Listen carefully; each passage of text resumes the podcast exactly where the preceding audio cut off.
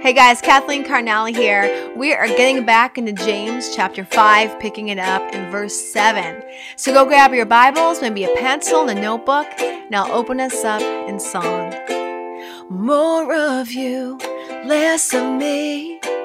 That is all I want to be. Cause in the end, I shall stand before the throne at your command. Father, when you look at me, yeah, all I want you to see is more of you and less of me. Cause when I leave this world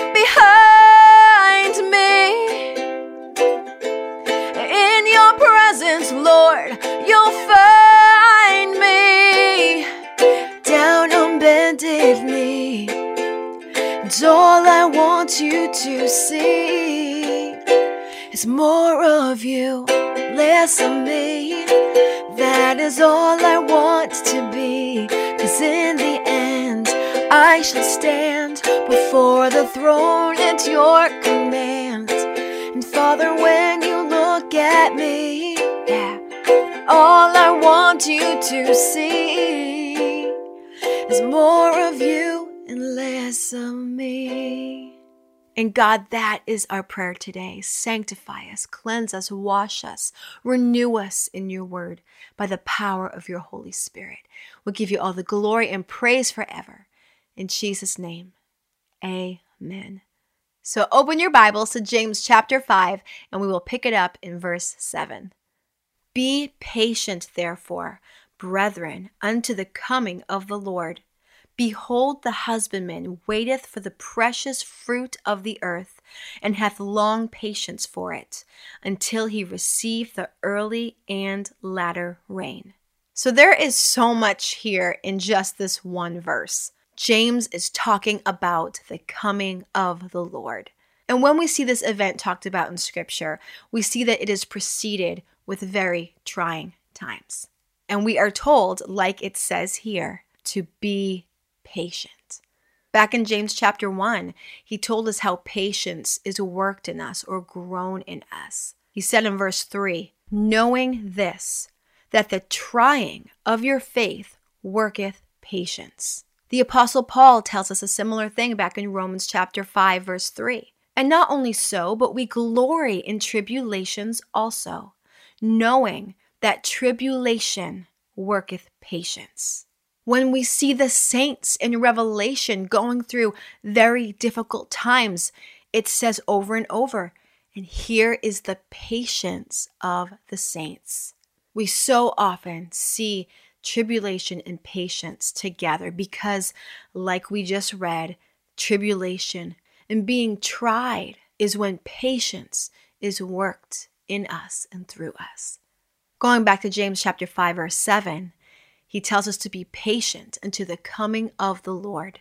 Behold, the husbandman waiteth for the precious fruit of the earth and hath long patience for it. Remember, Jesus said that by their fruit you shall know them. And by our fruit, he knows who is his.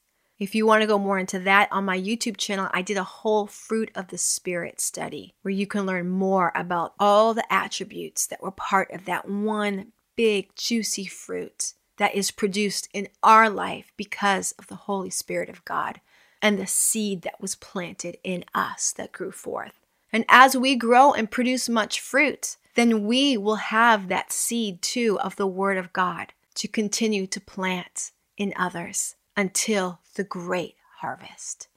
Jesus said that often the wheat and the tares will grow up together. In Matthew 13, he says, verse 30, Let both grow together until the harvest. And in the time of harvest, I will say to the reapers, Gather ye together first the tares, and bind them in bundles to burn them, but gather the wheat into my barn.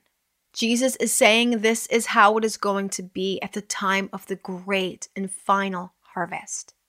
Jesus said in John chapter 15, starting in verse 1, I am the true vine, and my Father is the husbandman. Every branch in me that beareth not fruit, he taketh away. And every branch that beareth fruit, he purgeth it, that it may bring forth more fruit. Now ye are clean through the word which I have spoken unto you. Abide in me, and I in you. As the branch cannot bear fruit of itself, except it abide in the vine, no more can ye, except ye abide in me. I am the vine, ye are the branches. He that abideth in me, and I in him, the same bringeth forth much fruit. For without me ye can do nothing. So we see here how the Lord is the husbandman, just like we read back in James chapter 5 verse 7. And he's the one that waits for the precious fruit and has much patience for it, he says. And I believe that right now we are in the time period that the Bible calls the time of the Gentiles, and how when that space of time is fulfilled, the Lord will return for the harvest. Remember how we read in the book of First Thessalonians how Jesus comes back in the clouds? Well, we also see him there in Revelation chapter 14, starting in verse 14. And I looked, and behold, a white cloud, and upon the cloud one sat like unto the Son of Man, having on his head a golden crown, and in his hand a sharp sickle.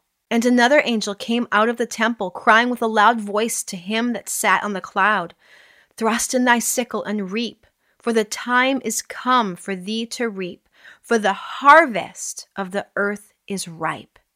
And he that sat on the cloud thrust in his sickle on the earth, and the earth was reaped. So the earth first is reaped by the Lord, because his fruit was ready. And another angel came out of the temple which is in heaven, he also having a sharp sickle. And another angel came out from the altar, which had power over fire, and cried out with a loud cry to him that had the sharp sickle, saying, Thrust in thy sharp sickle, and gather the cluster of the vine of the earth, for her grapes are fully ripe. And the angel thrust in his sickle into the earth, and gathered the vine of the earth. An angel now is harvesting not from the vine of Christ, but from the vine of the earth, and cast it into the great winepress of the wrath of God. When we abide in Christ and Christ in us and are of his vine, we will have nothing to do with this winepress of his wrath. Because 2,000 years ago, Jesus took that wrath upon himself as he hung there on the cross. And though we don't deserve this gift, but God so loved the world that he gave his only begotten Son, that whosoever shall believe in him shall not perish but have everlasting life. At the end of James chapter 5 verse 7, it says that the Lord is patient for us until the former and latter rain happen. And just as we saw that outpouring of the Holy Spirit of God at the beginning of harvest, we are promised that latter rain as well. And thank God. James then says in verse 8 Be ye also patient Establish your hearts, for the coming of the Lord draweth nigh. So he says to be patient for a second time and to establish your hearts. Establish means to permanently settle, to make it firm. Know what you believe and who you believe because he comes quickly. And to that we say, Come, Lord Jesus, come.